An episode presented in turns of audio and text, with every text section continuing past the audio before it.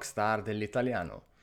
Benvenuto o benvenuta ad un nuovo episodio del podcast di The Italian Coach, il podcast che ti aiuta ad imparare l'italiano in modo indipendente. Prima di cominciare, ti ricordo che puoi scaricare gratuitamente la trascrizione completa in PDF dal mio sito. Oggi, 20 aprile 2020, il mondo si trova sempre ancora nella morsa di qualcosa di invisibile che ci ha portati al caos totale. E mai come in questo periodo si sta dando la caccia alle notizie false, anche conosciute come fake news. Perciò ho pensato di dedicare questa puntata proprio a come riconoscere le false notizie. Dopodiché ci sarà una nuova breve storia per aiutarti a notare alcune caratteristiche grammaticali senza studiare le regole. Che ne dici? Iniziamo? Adesso forse ti stai chiedendo chi sono io per affrontare un argomento del genere. Beh, qualche anno fa ho studiato scienze dell'informazione all'università, dove ho imparato qualche trucchetto. Proverò a spiegarti tutto nella maniera più semplice possibile. Allora, innanzitutto, cos'è una fake news? È una notizia non vera che quindi non corrisponde alla verità una notizia o informazione falsa può avere diversi aspetti e diversi scopi. Al giorno d'oggi viene spesso associata ai social media, ma in sostanza una notizia falsa può essere diffusa da qualsiasi canale ed istituzione, quindi anche da una testata giornalistica rinomata generalmente possiamo distinguere tra due macro tipologie di notizie false. Quelle che diffondono storie inventate al 100%, ovvero storie create per far credere alle persone qualcosa di totalmente falso e per influenzarle, e quelle che non sono completamente false, in questo caso le notizie contengono una parte di verità, ma vengono, per esempio, riportate in modo esagerato o distorto. Di seguito ti elenco alcuni dei motivi che possono portare alla creazione e diffusione di false notizie. Motivi personali come attirare l'attenzione, ottenere 15 minuti di fama o puro divertimento. Poi, mancanza di esperienza. Infatti capita spesso di ricevere una notizia da un amico o conoscente e poi condividerla senza neanche verificare in modo critico il contenuto e la fonte. In questi casi l'alfabetizzazione mediatica di tutti noi gioca un ruolo di vitale importanza. Anche fattori esterni, come la pressione a cui sono esposti molti giornalisti, incentiva purtroppo la diffusione di false notizie. Le redazioni sono sempre alla ricerca dello scoop, della storia esclusiva da riportare.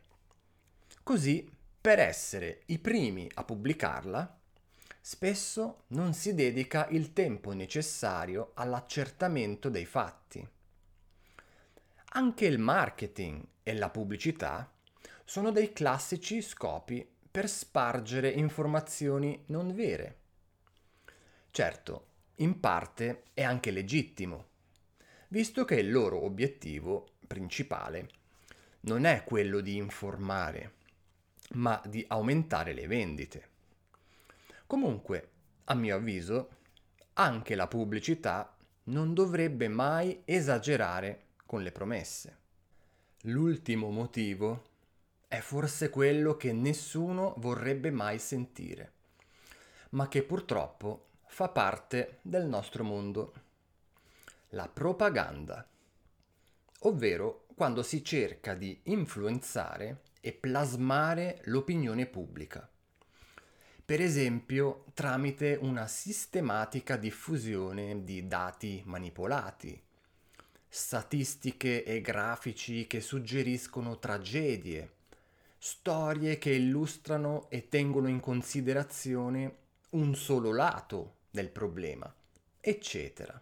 Bene, ci sarebbero ancora tanti altri motivi, ma ora vediamo insieme cosa possiamo fare per minimizzare il pericolo di leggere e di credere a notizie false. Innanzitutto, attiva il tuo senso critico, la tua parte più razionale del cervello. Non farti dominare dalle emozioni.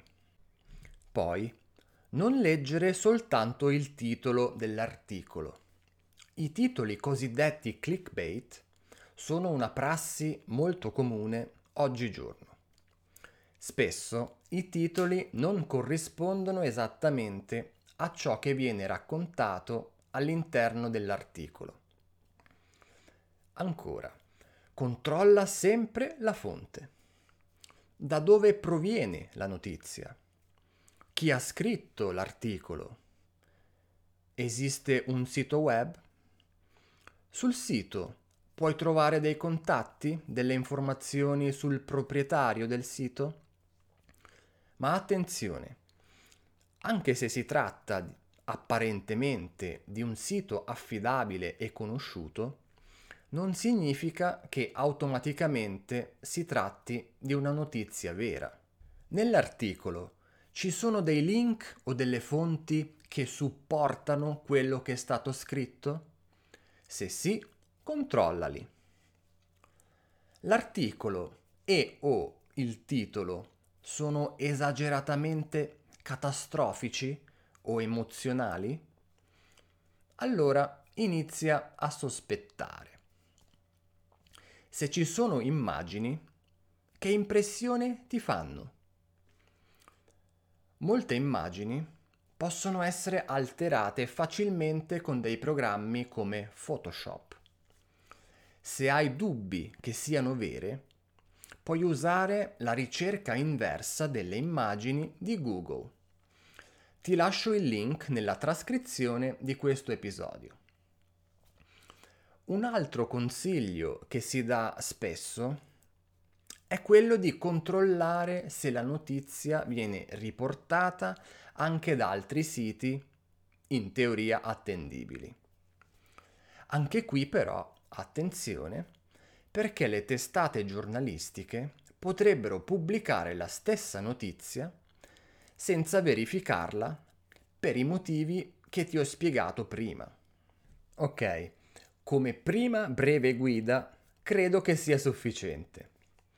Purtroppo non c'è una formula magica, quindi vale sempre usa la logica e il buonsenso. Per concludere, vorrei aggiungere una nota personale. In questo periodo di crisi pandemica ho notato che la strategia di comunicazione adottata dai mass media segue tendenzialmente un'unica direzione, orientata quasi esclusivamente a seminare il panico. Panico in parte ingiustificato e privo di logica. Dissociandomi da questo tipo di fare informazione e per salvaguardare la mia salute mentale, qualche settimana fa ho deciso di non consumare più questo tipo di media. Tu, che esperienze hai fatto con le notizie false? Ti è già successo di aver creduto a una notizia del genere? Hai forse già diffuso tu stesso, senza volerlo, una fake news? Fammi sapere nei commenti. E adesso passiamo alla breve storia raccontata da due punti di vista. Fai attenzione a come cambiano certi aspetti. In terza persona. Marta guarda il telegiornale tutte le sere. Non si perde nemmeno una edizione. Quando lo guarda è come ipnotizzata.